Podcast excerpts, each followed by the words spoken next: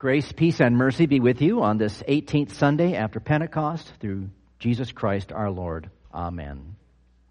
I was uh, just completely confounded this week. Uh, it's really by the grace of God that I was able to get anything together for you t- today for a message. It's not anything to do with, you know, coming off vacation or needing more rest or anything like that. You know, first of all, the gospel reading today from Matthew is supposed to be chapter 21 33, 46. And my Bible is marked all over with red pen to indicate which readings are in the three year lectionary, you know, the, the standard we use here at St. Paul to select the readings for Sunday. And in my Bible that I use at the office, you know, if the readings are bracketed with red pen, it took me several days to do this research, then that means that they're in the lectionary, right? So if if the verses are not bracketed in red, it tells me that, uh, haha, this is another unpreached, unheard text for Sunday. And uh, I noticed that Matthew 21, verses 28 through 32, were not bracketed in my Bible. And I thought, great, another one I can use. But then I noticed this reading looked pretty familiar. The, the, the two sons in the vineyard. I mean, I know I've probably read this before on Sunday. And so I had to double check, and I was wrong. It, it, these verses are in the lectionary. You've heard them before. Well, I was really irritated with myself that I had missed that, but I already had the service folders made out, so I'm like, okay, we'll just run with it. We'll just go with the, the readings today from Matthew because I, I preached on Ezekiel last Sunday, right? So as I'm preparing the sermon, I'm reading through the Greek, and something wasn't matching up between the Greek and the English translation that we have in our your service folder there. That's the English Standard Version. And I just couldn't figure it out. I'm like, what? There's something's not right here. So let me read to you. I'm going to read to you two Greek translations uh, that I got from two different sources. One of them is from my official source, the Nestle Aland Greek, and uh, another one, the UBS Greek, that I got online. Here's here's this little bit from this Matthew See if you can notice a difference. But what, Jesus said, what to you seems it? A man had two children. Approaching the first, he said, Child, go work in the vineyard today. But he answering said, I go, Lord, and went not. And approaching the second, he said, Similarly. And he answering said, I will not. Later, repenting, he went. Which of the two did the will of the Father? They say, the latter. All right, now here's this other translation I came across. Jesus said, What, however, do you think? A man had two sons, and having come to the first, he said, Go to work today in the vineyard. And answering, he said, Master, I will not. Afterward, however, repenting, he went. Having come to the second, he said likewise. And answering, he said, I will, sir, and he did not go. Which of the two did the will of the Father? They say, the first. You notice the disparity? The chief priests answer, the latter son in the first translation, and, the, and this other one, the, the chief priests answer, uh, the, the first. You know, these are the kind of things that keep me up at night. Right? I mean, why? This is, you know, our English translations are supposed to come from official manuscripts, the earliest Greek manuscripts that have been discovered since the beginning, right? Since Jesus ascended. And they're all supposed to be the same. Why then is, are these two different? I spent hours trying to find out why this disparity exists. And, you know, yesterday afternoon, I finally had to give up and say, I gotta, I gotta make something out of this. And while one of you might find this as equally interesting and challenging as I do, you know, the rest of you are probably by now wondering, well, what does this all have to do with my faith, my family, what's going on in the world, or even Jesus? So, I'm not yet done with this mystery. You're going to have to give me a, a sabbatical so I can find out, do the research and find out. So, this is one of those Sundays where we're just going to have to let the text itself do the work. I mean, it starts off with Jesus asking the question, What do you think? Now, Jesus asks something like 308 questions in the New Testament. But we're not used to Jesus asking us, What do you think? You know, in the church, we're kind of used to it. This is the way it is. This is what the Bible says, and this is what Jesus has done and what he said. You know, but every now and then he asks his people that he's talking to, What do you think?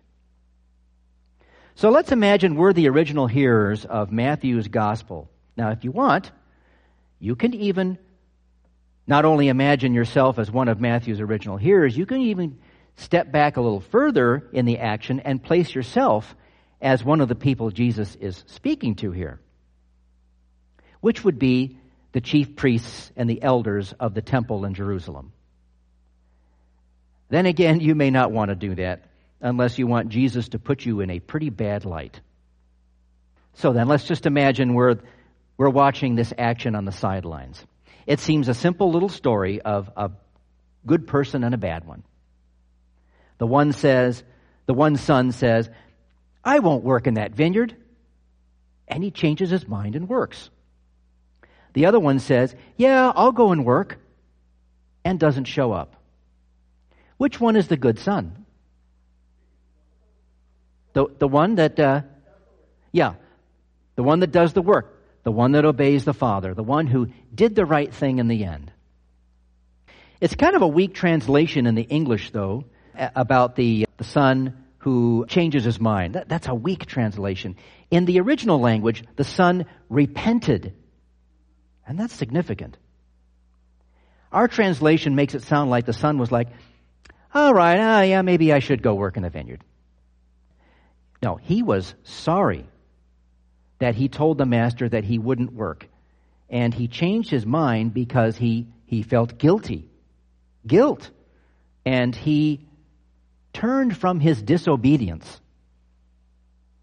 Now, the other son, he doesn't get any credit because he said yes. And I know Jesus says somewhere in the Gospels that whatever comes out of a person's mouth is what comes from the heart. So what we say does matter. It does matter, doesn't it? I believe what you say and what you do aren't mutually exclusive of one another. Of one another. You know, our words and our actions, they, they work together. They, they need to line up, you know? But what's the deal, though, with this other son? Does he have good intentions of working at first, then decides he doesn't want to because, you know, I don't know, he walked past the tavern on the way to the vineyard and decided he'd have a drink and then got, you know, wrapped up in wine, women, and song? Or was he lying from the beginning? Just saying what he thought the father would want to hear. Yes, I'll work.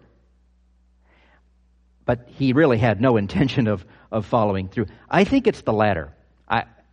You know, Jesus doesn't tell us, but I, just the context of what's going on here, I, I think it's the latter.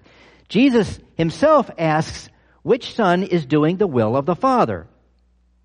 Well, you We've already answered that correctly the one who repented and did the job.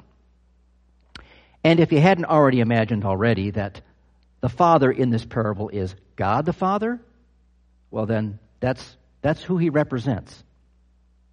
And the children, well, who do you think the children are? Yeah, you and me.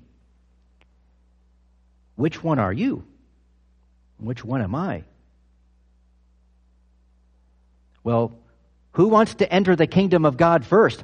I do. right? So, I'm the son who repents and does the will of the Father. Isn't that all of us? That's why we're here. We came to the service. We, we repented. That's, that's part of our corporate worship together. But don't we also say, oh, yes, God, I'll be better. I'll obey. I'll volunteer in church. I'll go to church every Sunday. I'll read my Bible. I'll share the good news of Jesus. And what happens? We don't. It seems like things are not so black and white in this little parable when you think about it. It's complicated. We're complicated because of sin. But I don't believe Jesus necessarily means this parable to be a self examination test for all Christians. At least historically, this isn't the way the Christian church uses this text. What Jesus seems to be doing here is presenting some of the vilest kinds of people in Israel at that time as more pious and believing than the chief priests and the elders, who are supposed to be the most pious believers in Israel and be examples and teachers for the people to, to do their jobs. But in reality, these men aren't believers. They're not sorry for anything they've said or done. They think they're above it all, and, but look who gets to enter the kingdom of God first. Now, don't you think if one was a collection agent for the IRS or your state's revenue department and a Christian, man, you'd feel kind of beat down with all this negative talk in the Bible about tax collectors, wouldn't you? you know, but then again, maybe not, because, you know, taxes are all automated today, and it's probably not easy for one employee to siphon money from people. But back in Judea, way back then, tax, tax collectors were notorious for raising taxes on their own, you know, on their own authority, so they could skim off a portion for themselves and still give their masters the expected amount without their masters even knowing about it. It was diabolical thievery. Prostitutes, well, depending where you live today, I've heard it spun as a noble profession if one chooses to do that. Yet, that's not what God intended for men and women. And besides, He's already said our bodies are not our own to do with as we please. So, two examples of the worst kind of behavior, stealing and misusing the body, are put in a good light when there's the fruit of repentance which comes from faith in Jesus to turn and obey the Father's will. These two worst kinds of people are put in a better light than Jesus' pious opponents in the temple. Now, these pious opponents, remember, sent scouts all the way down the road from Jerusalem into the desert and to the Jordan River to see what this John the Baptist was doing. And when these scouts went all the way back up to Jerusalem, walking 3,000 feet elevation up to tell the priests what John had said, the priests did not believe them. They would not believe what John the Baptist said. John said he was preparing people for the coming Messiah. He baptized people, bringing the fruit of repentance and hearts to hear what was to come in just a little bit from Jesus. And the priests would have none of it. And that's what Matthew shows us by recounting this little parable. He shows us how obstinate his opponents were, how Jesus' opponents were, and the depths of their sin in rejecting him. And there are times when we're just as stubborn and refuse to change our behavior. But no repentant sinner is ever turned away. Remember that.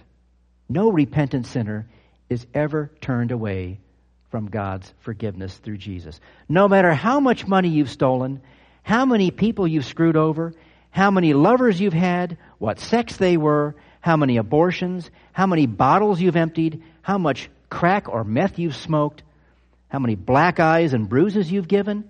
There is forgiveness when there is repentance, and there is repentance where there is faith. Even a mustard seed of faith saves. Feelings of, remorse, and guilt are a good indication of faith. That, that means there's something going on in your heart and mind. God, I am truly sorry for what I've done. He elevates you higher than the chief priests of Israel. You are welcome in the kingdom of God. Chief of sinners, though you and I be, Jesus shed his blood for me and you. And from that comes joy and peace. We shouldn't wallow in our sin as if Jesus hadn't paid the dear price of his life for us and we some and, and you know and that we somehow have to pull ourselves out of our sinful condition yet if one struggles continuously with sin Guilt and shame can be an everyday experience. But you know, another fruit of faith is change.